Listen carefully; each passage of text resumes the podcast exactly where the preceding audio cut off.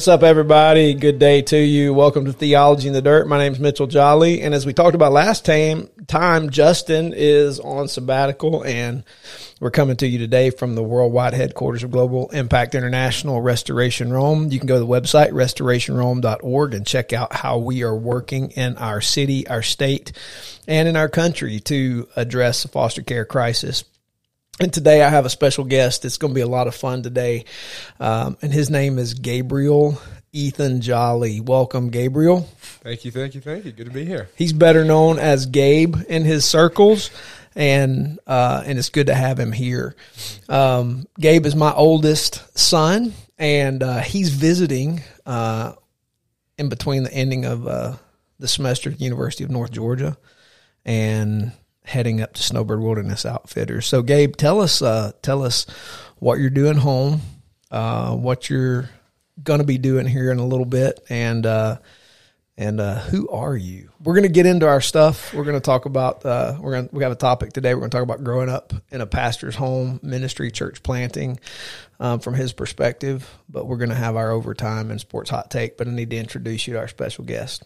Yeah, yeah. So um, uh, this past semester, I was up at uh, UNG in Dahlonega. Um, first off, I started off as a kinesiology major. You know, started um, getting into that world, but uh, closer towards the end of this past semester, I uh, sort of started to change a little bit of you know what I wanted to do, what I wanted to do. My desire started to shift. So now I'm thinking um, education. So that's sort of where I am now.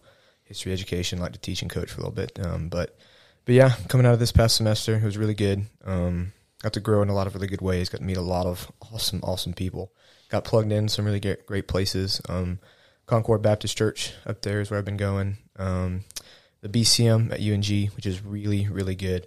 Um, and yeah, so leaving there, um, been home for a couple days, uh, just getting to rest, you know, finishing up finals, and then um, next week have a BCM trip down to Florida. Um, but then after that, um, I'm headed up to Snowbird. So I'll be up there all summer long. Um, I'll be working with students mostly. It's uh, you know a camp up there in Andrews, North Carolina. So I'll Yeah. be um, Tell us what Snowbird is. Now, this is your second summer working at Yeah. Snowbird as a, uh, they call your official position an intern, right? No, no, no, no, no, no, no, just no, summer, no. just summer staff. Summer staff, staff. right? Summer Yeah, staff. no, no, interns are the people who like, So Brody Holloway will not call, text, and correct me and or you when he listens to this, correct? you shouldn't know. Okay. No, no, no, So summer staff. Yeah, yeah, just summer staff for me. Interns, they're they're the um, they're the folks that they like um, they stay there year round. So they um they take sometimes take a lot of classes there. Right. Um, Right.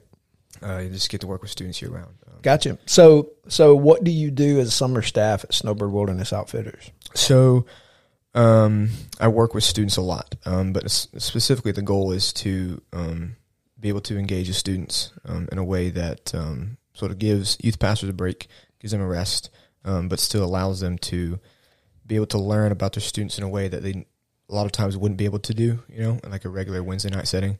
Um, so, like my job is to just you know engage with students, build genuine relationships, get to know them, you know, and then um, use that as an avenue for the gospel if they don't know it already. You know, and if they do, it's just you know I'm there to get to know them. You know, help them if they have questions, be there. Yep. Um, So theology in the dirt exists uh, for us to be able to practice our theology in the public square of our homes, our church, or our, our homes, our city, and our world. And so you are quite literally getting weekly. How many weeks is Snowbird? Uh, eleven weeks. 11 think right weeks. So you get a deluge of students who come who come into your life on a weekly basis in which you have to wrestle literally in the dirt of life. You have to practice the, your theology in the public square of your home, was where you were raised, your home of Andrews, North Carolina, when you're there for summer staff, the city of Andrews, and the, all the cities that are representing those students, and the world that they go back to. So you're wrestling through legitimate theological challenges on Yeah. a daily. Oh, basis. definitely. Um, I mean, just just a couple examples stick out in my mind of like you know situations that of, of students I've had and and that are rough, you know, and stuff that I mean, life situations that that are difficult for any adult human to have. But you know, you have fourteen year old boys who are like living in a certain situation, like you know, with his mom, and he's like he doesn't know how to reconcile the way his mom has been hurt by the church and the way that like his actions. Like he knows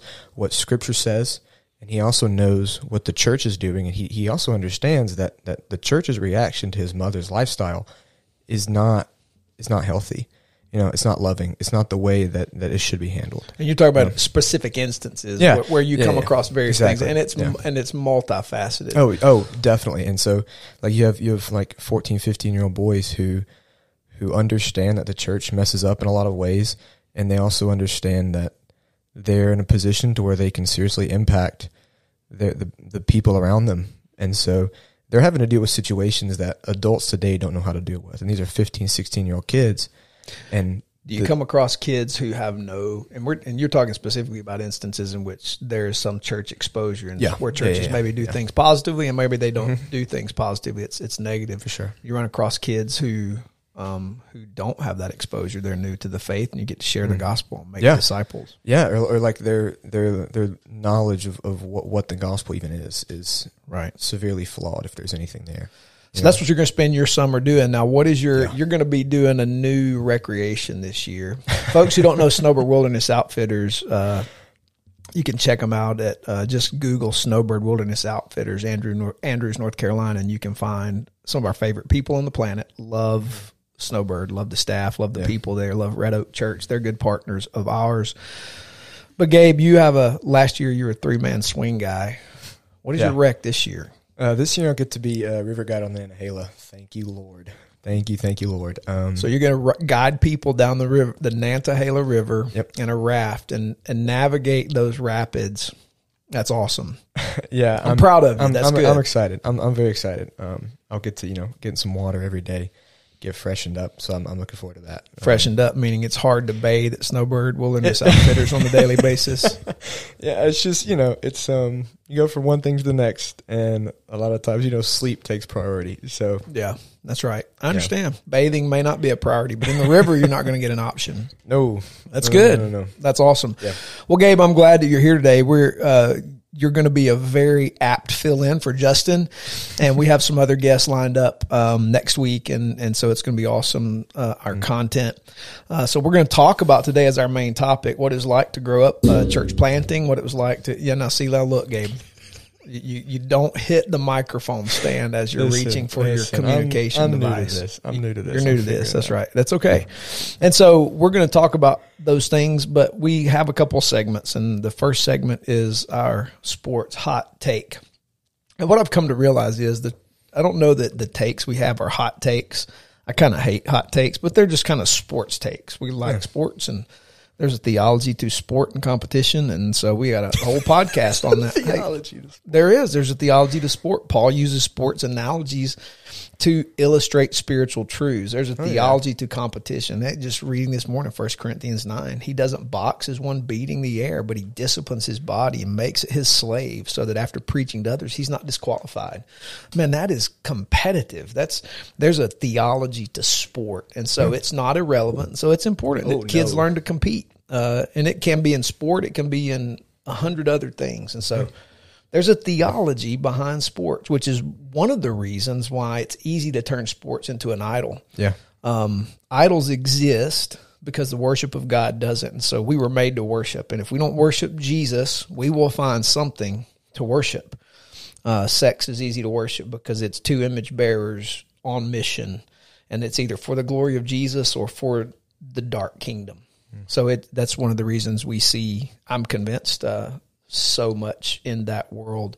Um, the sexual revolution has highlighted uh, something that makes it easy for people to worship, uh, and and so therefore they do it aberrantly.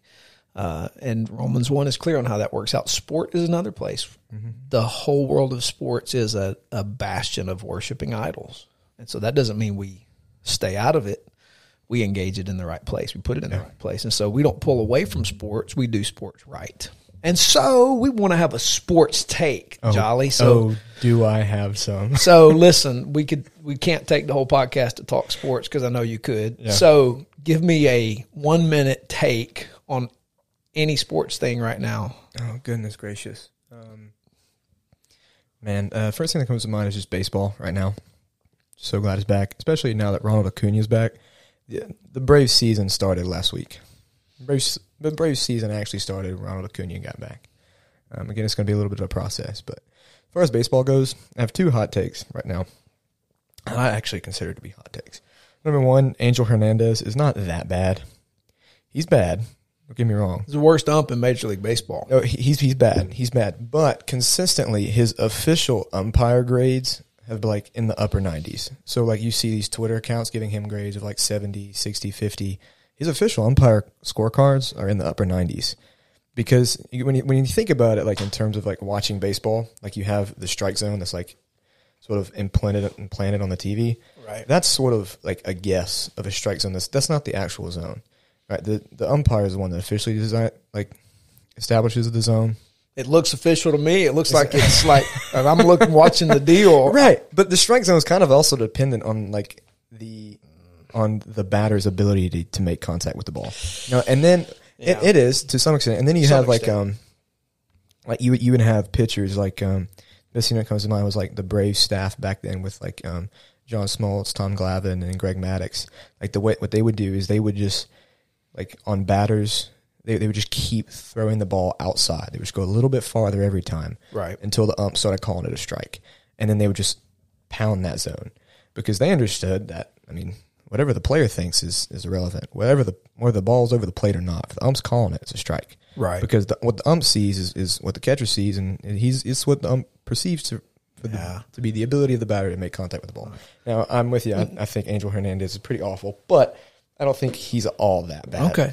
So Brave season started last week, and Angel Hernandez. Oh, yeah. is Also- a better ump than he gets credit for. also- Now look, you're running out of time. Well, Jolly. one more, gotta- one more. Also, um, Gerrit Cole is the worst pitcher that's ever graced a baseball mound. Oh wow, He's pretty bad.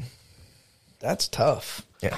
Okay. I, I, uh, boy, you were you didn't live in the '80s as a Braves fan, so uh, please please feel free to email me at theologyinthedirt at gmail.com with your bad Braves pictures from the '80s, and I'll share them with Jolly here, the Oh, no, eldest. no, no, I'm sure there are plenty. They're plenty. They're plenty. And so here's here's a sports take I have. Um, Terry Fontenot and Arthur Smith know what they're doing. Uh, The draft was excellent. I'm gonna give it a see a B plus. Um, I like the fact that they created cap space by extending Grady. Mm-hmm. Uh, they have room to go get a free agent, and they're getting bigger. Uh, Matt Ryan did not intend to backhand his offensive line throughout the years in Atlanta, but when he commented about the Colts O line, that he hasn't seen guys that big and that strong before. Mm-hmm. Uh, that told you how we've drafted and developed O linemen. Oh yeah. Well, I mean, you know, now he has Quenton Nelson in front of him, like one of the best offensive linemen in the history of the sport. So I'm I'm excited to get to you know watch Matt Ryan do what he does, but in an environment in which he's actually capable of being able to do what he does. I'm Um, excited for him to have that opportunity as well. Good, good for him. But I think Terry Fontenot and Arthur Smith know what they're doing. I'm excited for the Falcons' future. They just Thomas Dimitroff dug him a hole, Yeah, he did. and it's taken a while to get out of it. And Uncle Arthur didn't help either, but this whole Falcons for life mess. And Yeah, un- Uncle Uncle Art has began to decrease in my personal graces here recently. I don't have. A, he just really wants to win, and he, Oh, and he he's loyal to his employees And and, his you go. players, almost Yeah. to a fault. Oh, definitely to a fault. Like when you look at Atlanta United, Carlos Bocanegra needs the boot. Well, so that's not a real sport. So let's stick to the real sports. Okay. Talk about a hot take. Good lord. oh god, yeah, we're not going to talk about. Yeah, we're not going to talk about that European trash called soccer. Anyway, so those are our sports takes for today, and uh, and so it's been fun to talk that we we could go down the rabbit hole of Matt Ryan. You guys have been watching him since he was drafted in Atlanta. We go to Falcons training camps, the Jolly Boys. I saw your Falcons helmet. Yeah. You brought it's sitting on the dryer. Your Matt it. Ryan Well, Falcons yeah, mini because helmet. I brought it home. I brought it home from uh, school because just in the chaos of trying to leave Monday, I didn't have enough room to leave it at the house. That's when I was good. in Dahlonega, so I just st- stuck it in my laundry bag, and so Wow. it's just sitting there for me to take. But yeah, I had it sitting on my Yeah. on my desk in my dorm room. So That's awesome. We love Matt Ryan. Mm-hmm. He, uh, he they've met him and ha- he signed stuff for them for years, and so we have Mhm. Matt Ryan sign stuff. We didn't care anything about getting it authenticated. We don't care; it's ours, and so it's Yeah. just cool. We, we've so anyway. That's our sports take for the day. Now we move to our segment called Overtime. And Overtime is where we discuss any leftover theological topics that have been coming at us for the past week or we had left over from uh, from our engagement in our local church. And so, Gabe, you may not have a leftover overtime thing, but uh, as the guest, you get to go first. Is there any theological topic hanging out there you've been discussing or walking through with people? Now, again, it's not the main segment, so we don't want to take Yeah. a ton of Yeah, time, yeah, but sure. you can introduce the topic, and sometimes they make for good topics later. Oh yeah, definitely. Um, one of the things that's come up a lot for me, at least, um, is the idea of, we're just talking about Calvinism. You know, with a lot of people. Whoa, Uh, now. Yeah. well, now, know, don't I say know. the C Oh, word no. on here, man. Listen. Listen, listen, listen. Trust me, I'm with you. Um, it was People so- are going to listen to this and go, oh, God. No, no, no, no, no, no, no, no, no. Just wait, wait. Listen, where I'm going with this. Um, so th- this sort of also really comes into one of the things that um, we I think we're gonna get to talk about later. Um, is sort of the way that I've been learning to read the Old Testament and how and ha- and the actual effects that that has on on on our on our New Testament theology because it should have all, all the impact in the world, Right. You know, because I mean, you have the guys in the Old- in the New Testament. Like, I feel like the focus on the New Testament is is good, but I feel like it's it's not as good as it could be if you don't have proper context as to where they're coming from. They're preaching from the Old Testament. Exactly, and, They're and- not making stuff up. yeah, and one of the things that I'm learning to do is to read the Old Testament not like a 21st century American, but to read the Old Testament as a first century Hebrew. Where'd you learn that at? Um, I can't think. No, I, nobody really comes to mind. I can't. Hmm. I can't. I don't know. Where are you going to eat supper tonight? That's what I'm trying to figure out. Huh. Huh. No, it was. It was definitely, def, definitely you. Um, Oh, really? That's awesome. yeah, where, yeah. where did you go to church at? Where did you grow up? somewhere near here, I think. Okay. Yeah. We're not church specific, which is a lie. Right. But anyway, Uh, I digress. Rivers, yeah, that's Rivers, right. Three, Rivers, Rivers, Church. yeah. That's right. Biblical theology, it's a it's a discipline in which Exactly. Luke 24 is practiced. Jesus said, everything written about me in the law of the Mo- law of Moses, prophets, and the Psalms has to be fulfilled. Yeah, and and I mean like those, uh, like specifically, I think John does a really good job of this. Like writing his his gospel is is being able to write about Jesus from the perspective of the Old Testament. Like because even the way he opens it up, like um, the Word was with God, and the Word was God. He's not talking about the- the implications. There are so so deep. It is. It's it's, rich. It's so unbelievably deep because you talk about Jesus being the Word, you then talk about Jesus being the the manifestation of Yahweh's communication with man. Yeah, he's preaching from an Old Testament theology of who God is to a Greek audience. By the way, the book Ecclesiology is a must read on um, the global work of the gospel. Uh, in studying John, the Apostle John, his work in Ephesians, and the global work that happened from Eph- Ephesus um, through that network of Ephesus and John's theology as Yeah. the as an elder at Ephesus Yeah. Uh, and his him being able to tailor his gospel account to a Greek speaking audience with an Old Testament theology. Like it's Yeah. the book Ecclesiology is worth anybody's listening to this. Get the book and read it. It'll bless you, but it'll give you a ton of strategy for engaging your city because it's right there in the text. So John is doing a marvelous job Oh, definitely. of taking his And- Old Testament theology and applying it. Yeah, because like if if the Old Testament really is about Jesus, you know, and and one of the things I'm learning is that it, it's not just that the Old Testament is about Jesus. Every word, every letter, every phrase, every sentence, every chapter, every book is is there for the purpose of building a narrative that lays the, that sets the stage for Jesus. Yes. And and once you start to learn the Old Testament, like once you start to learn to read the Old Testament like that, everything starts to make so much more sense. And then connecting this back with Yeah, Calvinism. because I was going to say, how we get back to the big yeah. C? Yeah. Um, so I work up in Dahlonega. I worked at Chick Fil A for a couple months, um, just to make some money.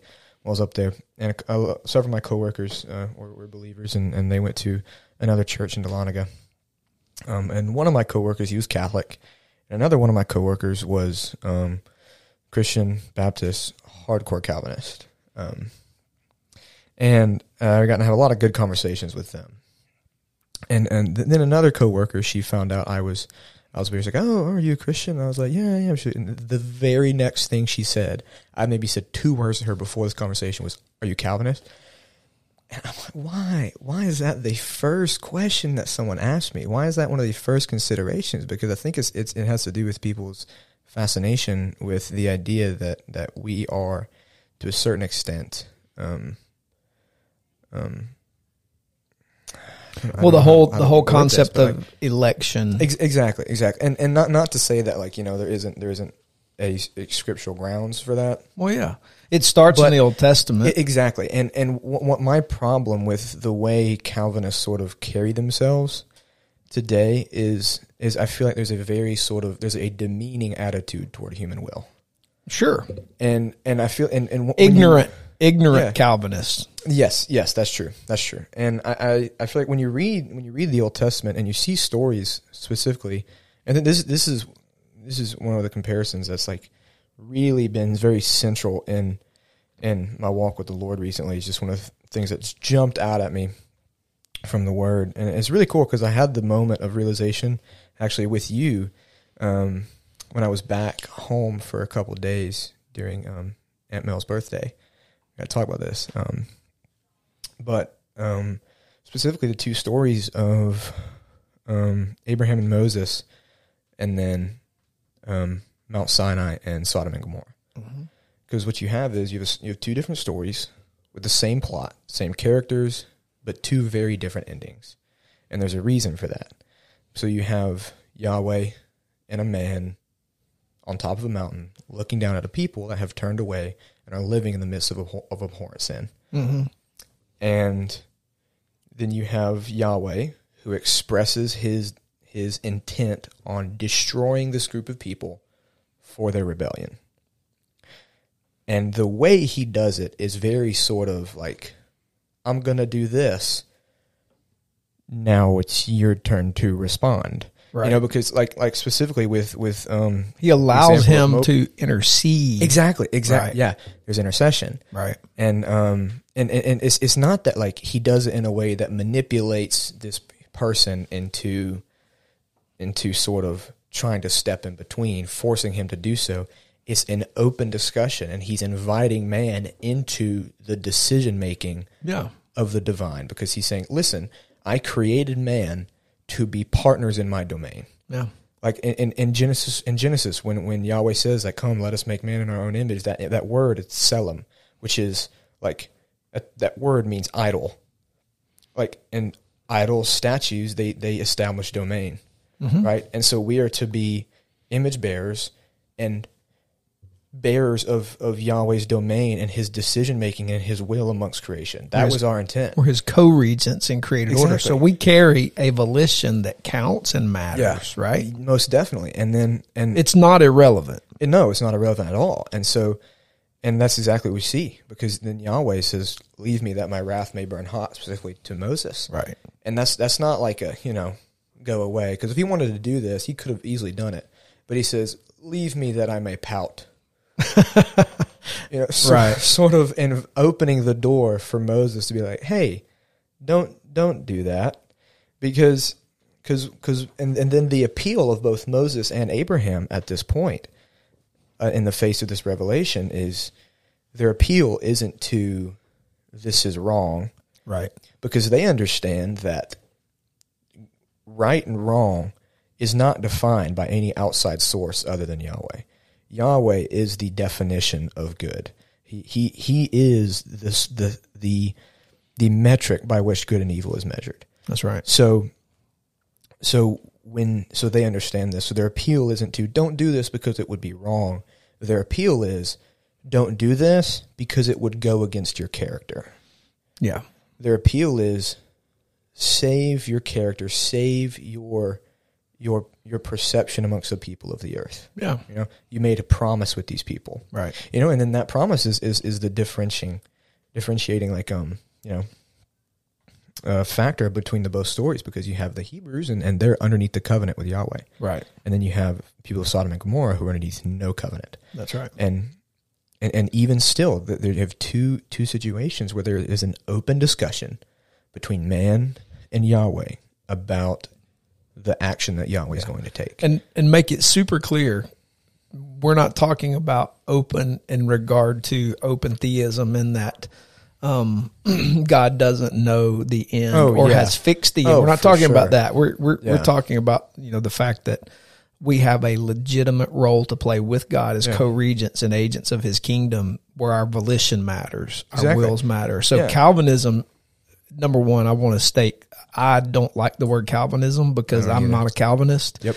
And the reason I'm not a Calvinist is I don't believe in infant baptism. I don't believe in the state running the government or the government running the state and all those things Calvin affirmed. And so we believe the Bible, we believe the in election because the Bible teaches. Election is central to the plan and mission of God, but election does not deny volitional capacity on the part of humans in any stretch whatsoever. It doesn't make us sovereign, but it also doesn't make us Right. we're not puppets on strings. That's never taught in the Bible. Oh yeah, and I, and I think if you talk with anybody who would just on their face call themselves a Calvinist, I think if you sort of like explain this to them, they're like, "Oh, okay, that makes sense," because they they accept you know the doctrine of election predestination, they get that, but I don't think they necessarily understand. they're cage stage. They're at that place where they need to be caged up and are not allowed to speak to other humans for a few months until they read their Bible Yeah. and put down Exactly. other authors. Yeah. yeah, Yeah. and and but then um, going back to the two stories, um, I mean, you have specifically with Abraham and Sodom and Gomorrah. I mean, it's it's Abraham sort of opens up the floor like, okay, well, what if there's this some uh, certain number of, of righteous men in the city? Would you destroy it? And I was like, no. And Abraham keeps going. Them keeps getting smaller and smaller and smaller and smaller and smaller. And what what you see very quickly is it's not a negotiation. Right. Right. It's it's because negotiation. There's haggling. Right. It's going Right. back and forth. Like I'll give you this, you give me this, you give Yeah. me this. Uh, The numbers and it settles in between what the two original parties wanted. Right. But what's happening here is not that. It's Abraham keeps asking for more and more and more and more and more, and Yahweh keeps giving, giving, giving, giving, giving, giving Right. to the Ask and it will be given to you. Seek and you'll find. Knock and the door will be open to you. Right. And, and and the question then becomes like, okay, well, could could we have gone any further? How far could we have gone? And we, we don't know because you know Abraham stopped, but but and then you know as the story goes that that number of righteous men is not found in the city it's just a lot and so then yahweh destroys it but the missing component there is there's not a promise like with the story of, of moses and, and, and israel at mount sinai like you have an intercessor and you have a promise Right. so you have a man who is appealing to yahweh's character and the promise that he made Because they're in relationship. right They're in a covenantal Right. relationship. Exactly. And one of the key parts in there is is the fact that there's an intercessor. Right. The fact that there is a human being who decides to stand between Yahweh and a sinful people and plead for this plead for the sinful people's salvation based upon a promise that Yahweh made. Like this are there, are there any bells ringing? No, You man, know, it's just like- it's solid. It's solid gold. There's the Oh, applause. so- I hate that. I mean, you just you're bringing you're bringing gospel gold. You're bringing the connection. There's so much gospel gold in that. Yeah. It's Yeah. beautiful. and and you know that just goes back to my original point it's like as, as long as like when when if your theology is defined by two chapters in romans you got you got to open it up a little bit man No, that's solid. I love There- it. there's so much more that comes with theology other than romans 9 and 10 Yeah, There- there's man. there there is a whole like What's the whole Bible? exactly It's There's Genesis so one to much Revelation Bible. 22. like if if your obsession with theology is wrapped up within two chapters of romans i mean you, you got you got to look Yeah. further man because Yeah, there's absolutely. so much more important so much more there's just you're you're missing the picture Yeah, you know? absolutely. No, that's good. That's good. I, I'm glad you said that. I'm glad you're wrestling. You're wrestling with wrestling with other people in that. There's there has to there's this fascination in certain subcultures with um, the will of man and the will of God, and it becomes a- an unnecessary fascination. I, I've always taught you guys read your Bible. I gave you a Bible reading plan. Read through your Bible. Know your Bible. Don't read other authors more than you read your Bible. By all means, read other authors, but along with your Bible Yeah. and develop your own theology coming directly from the text. And if the text affirms that you have a volition that makes a difference, then you ought to. If it affirms that God is sovereign over your volition, then you believe that. If it teaches that God is going to get his work done with you partnering with him, but him still being sovereign, you better affirm it. Yeah. And that's where a good John Frame helps everybody out. And so a Yeah. good systematic theology to help you wrestle through those. And Yeah. we, we do lean reformed. And I even hate that language because it carries with it all kinds of certain baggage, but we believe in every verse of the Bible mm-hmm. and its proper interpretation and application. And that's kind of where I like to hang it. But Yeah. that's good stuff, Jolly. I appreciate it. So I think it's pretty evident as we talk about, we move from overtime into our main topic of what was it like being raised in a home, a church planting home, a pastor's home who was multi vocational. Um, I think the discussion we've had so far, it's pretty evident that uh, you don't hate the church, you don't hate God, you don't hate me, uh, your mom. Um, so I think there is an epidemic uh, among a lot of people where in ministry, um, kids hate the church, they hate mom or dad um, because mom or dad or ministry wrecked their home and wrecked their parents and wrecked their lives. I think it's pretty evident from hearing you talk today that's not the case. So, uh, you were born June 25th, 2001. Uh, you were born right before September the 11th happened. We were still in Fort Worth, Texas. Mom and I were finishing up our master's degrees at Southwestern Baptist Theological Seminary. So you have an honorary Southwestern baby degree somewhere in all of our stuff. you, you really do. Yeah, you really do. And so, uh, you, didn't I mean, know it doesn't count. Like you don't have a master's degree, but you got, then we got something about having a baby in seminary. It's somewhere. So anyway, but, uh, September 11th happens. We finish the semester. We come back here and, and we start the process of planting a church from Northwood Church, Keller, Texas, Bob Roberts. Um, we're part of GlocalNet. Um, and so we get busy getting after that work. So you've known nothing but planning for and executing, planting a church, working around the world. Um, so from the time y'all were little, I was leaving to go to ba- tough places, hard places, um, working jobs, planting a church. What has that experience been for you? I think one of the things that um, would, would set me apart, um, at least at least my experience growing up in that world, set would would, would set it apart, um, is the fact that the work that that you devoted so much of, of your life to, specifically in my early childhood, and then and then mom too. Like the the work that y'all did was not fruitless. It was not pointless. It was it was biblically based in truth and it had a good mission, a good vision, and the ability to execute. And the fact that the, I think the Lord provided so much for that vision to be executed is evidence of the fact that those years were not wasted. Your work Right. was not in vain. I mean, mm. we're we're sitting here right now in the midst of the fruit of your labor and the fruit of the labor of Three Rivers Church and so many other people. Right. You know, like the, the work that has been done in this community and is going to be done in this community because the foundation that you were able to lay 21 years ago is is is evident. You know, and, and I, f- I feel like that's one of the things that really that really sets sort of sets my experience apart is because you have a lot of these, and I got to meet a lot of really good people this year. You know, um, and I've met a lot of good people who who grew up in the church, whose whose parents were were were in the ministry, and then um, I've I've met people from all over the spectrum. You know, I've met people who who sort of like me, who their churches were solid, their parents were solid, like there was there was nothing lacking, Yeah. and they and they turned out they turned out okay. Yeah, they know? turned out then- okay, yeah. right?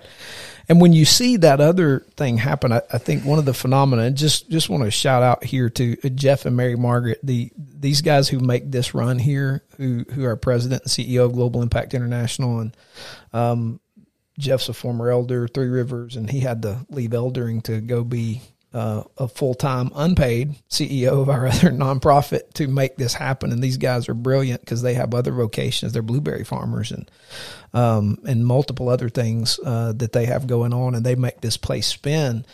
It's because they love this DNA of global, um, Yeah. of domain engagement. And so we started, I'm working a job, I'm planting a church, mama's mothering, working a job. Um, but one of the things I think we always strove for was to make sure our theology started at home before it went into planting a church. And so we defaulted to home before anything else. Did you did you feel that? I think so. Um, and, I think that's become more evident now, you know, later in life, um, as me, as me and John Mark and Daniel are, are starting to get older, you know, grow up. Um, think looking back, I can really tell where you and mom tried to really lay the foundation. Mm-hmm. And I feel like you did a good job. And, and, and, and it's, I know you did a good job because it's, it's coming back up because, you know, like in, in things that, that I'm learning today, you know, they'll call on stuff like, oh wait, like I, I know this. Like I remember this, I remember that. And I see how, I see how I'm starting to connect the dots, Right. you know? Right. Yeah. And I think that's I think that's huge. I mean, it, it's it's beautiful to sit here. You and I've had these discussions before. This isn't the first time we've talked about this, but to to hear again the the fact that uh, there's fruit coming off of your life uh, is is beautiful to hear. It's good as a dad. It's good as a pastor. Um, and so I'm proud of that. I'm proud of you um, because you have to take it and do something with it. Like it's it's one thing if we sow the seed of our time and our effort and our energy and our teaching. It's another thing for that to take root by God's power and grace and might. And for you then though to cultivate, like you you have a job to do. You have to take it and and run with it. You have to cultivate it. You have to make it your own. Um, and you're doing that. And and that's that's absolutely special. I think one thing I would like for you to speak to uh, is the studies that go out about kids leaving home, leaving their churches, and and walking away from the faith. oh yeah. Um, why haven't you done that? Why? Because we've had a robust theological discussion today. Yeah. Why haven't you jettisoned what you've been taught? Well, because I've, I think one of the things that really helps, um, and this is just a quick bridge to connect, is like the fact that that the vision that that sort of gave rise to Restoration Rome is is something that's that's replicatable. It doesn't start. It doesn't stop here. Right. You know, it, it, it doesn't stop doesn't stop here. Like the model of like KDSC and engaging our domains does not stop in Rome, Georgia. It does Right. not stop in Floyd County. It does not. It doesn't even stop in Georgia. Like it, it, it's something that is replicatable globally. Right. You know, and, and it's it's it's a model that, that that fits into every aspect of life because it's biblical. Because it's Right. it, it's it's just being obedient.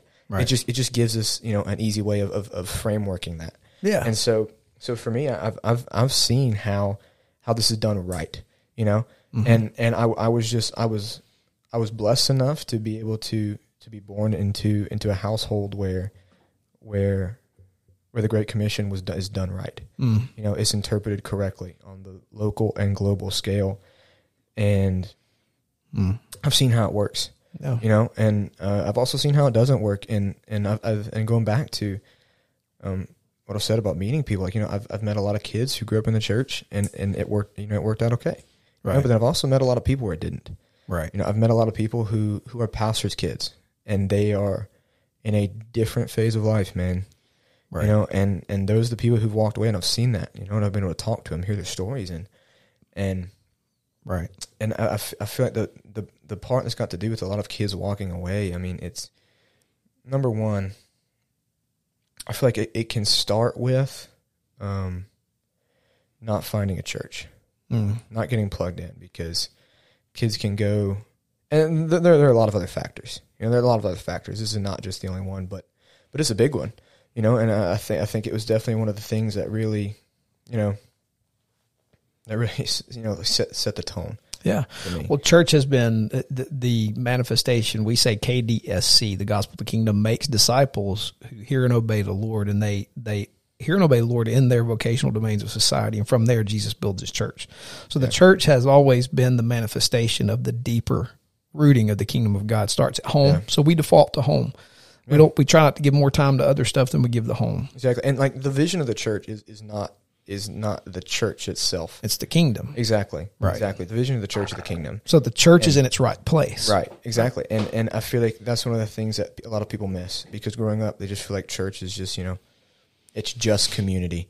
I mean, and that's that's and that's that's the attitude of, of a lot of people towards religion. It's like they see it as a good thing because it provides community. It provides Right. like that sort of social aspect. Like that, that's not just it. That's that's a, that's a byproduct. Right. That's not the goal. The goal is the kingdom. The goal is is is is to bring that about, to bring about the restoration of the world through the sacrifice of Jesus by the command of Yahweh. Yeah. And once you start to view the world like as that, the church falls in its proper place. Yeah. And that's right. and I feel like uh, with a lot of kids, you know, they for them they, their context of the church is just it- the it- vision sells. The vision begins and ends in the church, and it Exactly. aborts there. Yeah, exactly. And and so for them, like when they come into college, they're like, ah, church is just it's just something that Yeah. it it's just community, and I can find community elsewhere. Sure. You know, Yeah. I, I can I can go to so many other places and my community. Yeah. So why would I go to the church? Right. Why would I do that on my, one of my only days off on Sunday? And so, Right. but but again, that's because their framework is off. the framework is off. That's right. And and I, and and because uh, uh, again, like you said, there's multiple factors. I think one is poor evangelism, poor Yeah. child evangelism. It starts with um, their salvation is rooted in probably more the parents' own desire for security Mm-hmm. and making sure their kids are quote saved. Well, the church's own desire for security. Right. We want to make sure these kids are not going to hell before we're concerned that they're disciple for the kingdom. And if you start with rescue from hell before discipled into Yeah. the vision of the kingdom Yeah. of God, you might not get any of it because the kid might not truly be converted. So, so one of the differences is when you start with the gospel of the kingdom, I, I think the end result will be actually converted kids who hang on to their faith because that's what converted kids do. They believe the gospel and they're not going to let it go. Now they may wrestle with it and wrestle through it, but they're not going to let it go. And so- salvation salvation is a means to the end. It's not the yes, it's not the end. the end is the kingdom. Yeah, the end's the full establishment of the kingdom among, among all nations, right? So you guys watch that not just in word but in deed, Yeah. you know. And so those times I left y'all, you know, I think it's the first uh, first time I left y'all was 2004. Y'all were well, you have been three. John Mark was still scooting on his butt, uh, wearing wearing holes in the back end of his stuff because he couldn't crawl. He had to scoot because of that hernia. And uh, and I'm leaving you guys to go to South Asia. Yeah. So y'all have known nothing but go into places where daddy might not come home. Um, because that's what we do. Yeah. And so it's been rooted into you that there is an end to this Yeah. and it's the kingdom of God. Um, so you, you, you'd say their experience would say their salvation. Uh, I think one of the things that sets y'all apart is you've been serving since you could walk. Like there's never been a moment of consumption for y'all.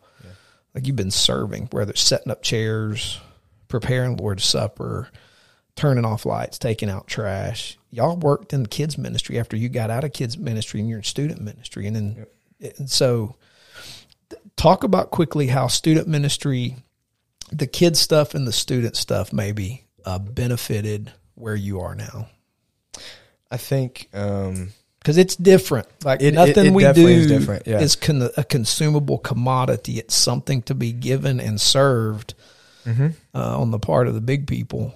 for sure and and I think um starting from the ground up so you know with with, with kids ministry um I feel like um when I, when I was when I was when I was down there um it was good you know um but I think y'all as far as kids ministry at three think it really hit its stride when I got in the youth group because then it, it's, we started to be able to actually tailor a curriculum towards KDSC like how do we how do we instill these patterns of Up in and out. of, of up in and out in you know in their minds and get them to understand that. so you were aware of that? about. I mean, I'm just gonna. I mean, I I feel like I, w- I wasn't aware of it at the time, but but now looking back, I'm like, oh, I can see. So- I can sort of see where that connects, and and I feel like, and especially, and then because it's not explicit. In the, I mean, the kids, No. the kids know domains. They know those kind of things. But like, I don't think it- but it doesn't anybody ever says up in and out to you. Like you heard it in sermons. yeah, yeah, like and, it, it also it doesn't need to be explicit because as long as as long as you, you sort of you, you you train you train them to to view the world through a mission mindset, they're going to get it eventually. They're mm. going to get it eventually, and and and and it, that it really helps once you start to get in a youth group and I, I got the pleasure of getting to sit in um, on Wednesday night youth group this past week, um, and Stephen Galloway was leading, and he did he killed it. He killed it. They were going through KDSC, and they were talking about uh, What? Time out. Time out. They're teaching the DNA of our church, Kingdom Disciple Society Church, in Yeah. student ministry. Yeah, yeah, they were walking through Kingdom So Disciples. they didn't play Church, booger games. and- well, there, there was plenty of that. you oh, they trust did some me, booger yeah. games. Okay, I got you. But it, it was really really good because Stephen just talked about society and he talked about who we are as humanity and where we as a church fit into society right. and what we need to do to properly fill that role Yeah. to properly be, begin to fill in the gaps Right. and and he did a, Stephen did a really good job Awesome. and um and it, it was it was really cool because I was like man I can see the progression from like kids ministry then, Yeah. then now to student ministry and then like okay hey you know this you know these stories that you know from childhood this is where they fit into the big picture and then this is what we need to take away from that Mm. and um That's good to hear because I, I- feel like it's always a constant. It, it's a constant. Uh, it's a constant challenge to get people to understand that we don't go back to a church framework. The church is produced from the kingdom, so we're moving from the kingdom into what the church ought to look like, and that doesn't mean we reverse engineer back to a an entertainment or consumption mindset, but we're discipling you for the kingdom of God, which has to hmm. be tangibly different. And what I'm encouraged by is you sitting here having these this level of theological discussion because you're a product of that. And I don't think it's just because it's my home. People are going to say, "Well, yeah, Jolly, you're a whatever you are." I talk theology, blah blah blah blah. I didn't do this full time for many of the years y'all were raised. We were multi vocational. I had multiple jobs uh, in the insurance industry, in the education field. Uh, I drug y'all to football games when y'all were little, being on the sidelines of football games with Coach Joe Curtis, yelling at you and everybody else. And you've been in the education and sports world, um, and it hadn't all been just church stuff, right? no no it hasn't um and I think but you've gotten it. Yeah, yeah, because because it's clicked for me, you know, and I, f- I feel like I've also been I've been fortunate enough to have so many, you know, um, solid, just good, People investing in your life, exactly, yeah, just, just like, like, like men who love the Lord, right? who know their stuff, and Yeah. they have a vision for what the church is, and they've been able to impart that to me. Yeah, they have. and and I, f- and I feel like a, lo- a lot of times, like you know, I can sort of get caught up, like you know, specifically like in, our, in our little in our uh, small group settings to the BCM this past semester. I sort of get, you know, we have a lot of really fun conversations, and, and I feel like there's there's a lot of like knowledge that I get to impart. And when people talk about like, oh man, you know, Gabe, like, just man, just all the wisdom you've got. For me, I'm like, one of the things that I've learned is like, no, no, no, no, no. It's not wisdom. It's head knowledge. It's good knowledge, but it's knowledge that I only know because I've been fortunate enough to have to have men who know this stuff teach it to me. right. You know, and so for me, like that's not wisdom. That's just me being able to learn. It's the fruit of other comes with- people's It's, investment. it's, it's the fruit of other people. Exactly, exactly. So like, like what I know is is not what I know because I know it. It's what I know because people have taken the time Right. to pour into me and say, "Hey, this is this, this is that, and Yeah. this is this is where you fit into this narrative. This is where you fit into this vision and mission, and this these are the ways you can you Yeah. can you can act on that." Yep. And That's huge. The the last thing we'll, we'll talk about, and we need to wrap up because we're getting incredibly long into our podcast, and there's nothing wrong with that. That's completely good. Um, is the high, idea of rhythm, a, a life rhythm? Uh, one of the things we talked about this past week, we talked uh, we talked about family maturity from Colossians three, uh, eighteen to twenty one, and rhythm, repetition, and relationship. I think I think uh, it, there's been a rhythm set to our life. And the rhythm has been begin with the family, the kingdom of God, move into the life of the church from our domains, from our jobs, our vocations. And it's been repeatable. So we get up on Monday, we go to work. I mean, you guys been listening to Christian information. Remember the podcast we used to listen to on the way to work? yeah, Um, so we so there, there's a rhythm to life. There's a rhythm, and we repeat it Monday through Friday. Saturday we're chilling. We're watching Georgia football. Uh, in the evenings, there's a rhythm to our day. We get up, go about our day. We come home and we gather. We eat supper together. We gather. We sit around the TV. We watch our favorite shows. We pile on the couch. Right. This rhythm of life that we repeat has, I think, led to this fruit also. Yeah. And so it's been an integrated rhythm. So I don't even know if you're aware of that. I'm planting that on you now. It's just that's been our plan is to have a rhythm that's repeatable and it's done in our family relationships and our family's part of a local church. So how has that rhythm affected stuff for you? Well, I mean, I think it's. I mean, yeah. I mean, I've, I've definitely picked up on that. You know, and We still do the rhythm by the still- way. oh, It's yeah. built in. oh, it definitely is. And if we don't pile in front of the television after supper and watch TV, like some of us complete. are a little, yeah, it's not complete. No, like Yeah. if if we don't spend time, you know, watching Moon Knight, Breaking Bad, whatever it is. Whoa, whoa, watch out! You mean wait? a- So, so we don't sing worship songs and read the Bible together after supper? No. that, that, that'd be a little, a little, little culty, and I don't know if I'd feel comfortable. hey, listen, listen. I know people that are in the Christian subculture. Listen, I'm probably going to get a dirty email from this, but family worship just didn't work for us. No, Our whole lives. it does. It does for some people. Yeah, for some people, and if it does for you, God bless you. Keep doing it. But for us, our lives revolve around the kingdom of God. Yeah. And so it's like Deuteronomy 6, right? We talk about this stuff all the time. It's not like the night after supper is the only time God gets mentioned and we talk theology and life. Yeah. It's all day with us. That's what we do. It's built into our rhythm. It's part of the rhythm. So Yeah. part of the rhythm of the day is too for us to end up together in a relationship. And so we pile you know, and, and on Fridays it would all be piling in the living room and falling asleep the night at the museum or cars or watching this movie. Yeah. Everybody's sleeping on the couch and eating Doritos and drinking Dr. Pepper or whatever hmm. or, or Coke, right? And so that rhythm has affected the outcome. I feel like. Oh, definitely, definitely, and and it, I mean that's it's one of the things that I'm, I'm fortunate enough to have been able to be raised in. Yeah, But that's not the case for a lot of people, you know, because in a lot of people they get they their only source of of kingdom vision is Sunday morning church, right.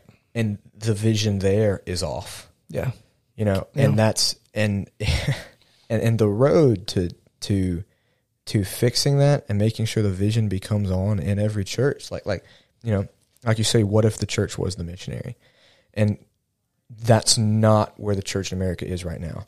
And if it was the world would look a lot different. And that that's what it should be. It should be that way. The church is supposed to be the missionary Right. but it's not.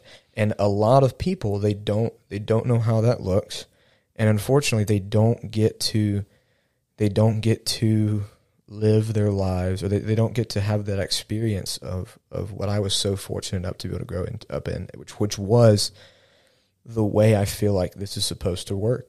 right. Was it perfect? No, but it's never going to be perfect. And Right. you can't expect it to be perfect Correct. and and I, I feel like it's it's it's one of those things that um, the church is is is going to it's one of those things that the, the church in America is if it gets it right it's going it's going to change the world. Absolutely. Well, Gabe, it's been an absolute pleasure to have you in here. Uh, as as we get ready to go, um, why don't you tell us um, about quickly your podcast and uh, what you and your buddy are doing up at the University of North Georgia? Yeah, so me and uh, my buddy Eli Sorrow, um, we're taking over a podcast that already exists. It's called Reclaiming the Bible Belt by Joseph Dockery. He's a college pastor at Concord in Dahlonega right now. Um, and he's sort of handing me now Eli the reins, and um, it's going to be talking about what I just laid out, which was, you know, the church is not in a position to carry out the mission. The vision itself is off. So what do we do to get back get that back on track? What's the name of your podcast? uh, reclaiming the Bible Belt. You can follow us on Instagram at RTBBPod. And uh, we have an email, rtbbpod at gmail.com. If you have any questions, any topics you want us to discuss, um, those are the ways you can uh, get in contact with us. Dude, that's absolutely awesome. Hey, Gabriel Jolly, I love you and I'm proud of you. Thank you. Love You're you a good man, and uh, I'm proud of your work. Hey, guys, we appreciate you listening to Theology in the Dirt.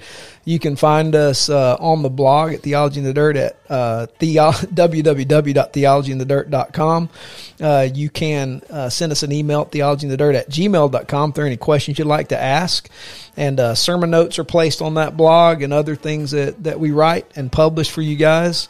We appreciate you listening uh, from all over the world. We appreciate the audience. We appreciate the interaction. It's been a lot of fun. Don't forget to check out restorationrome.org if you want to know how to get involved in the foster care and adoption crisis in Georgia, uh, the United States, and the world. God bless you guys. We appreciate you listening in. Y'all have a great rest of your day. Out.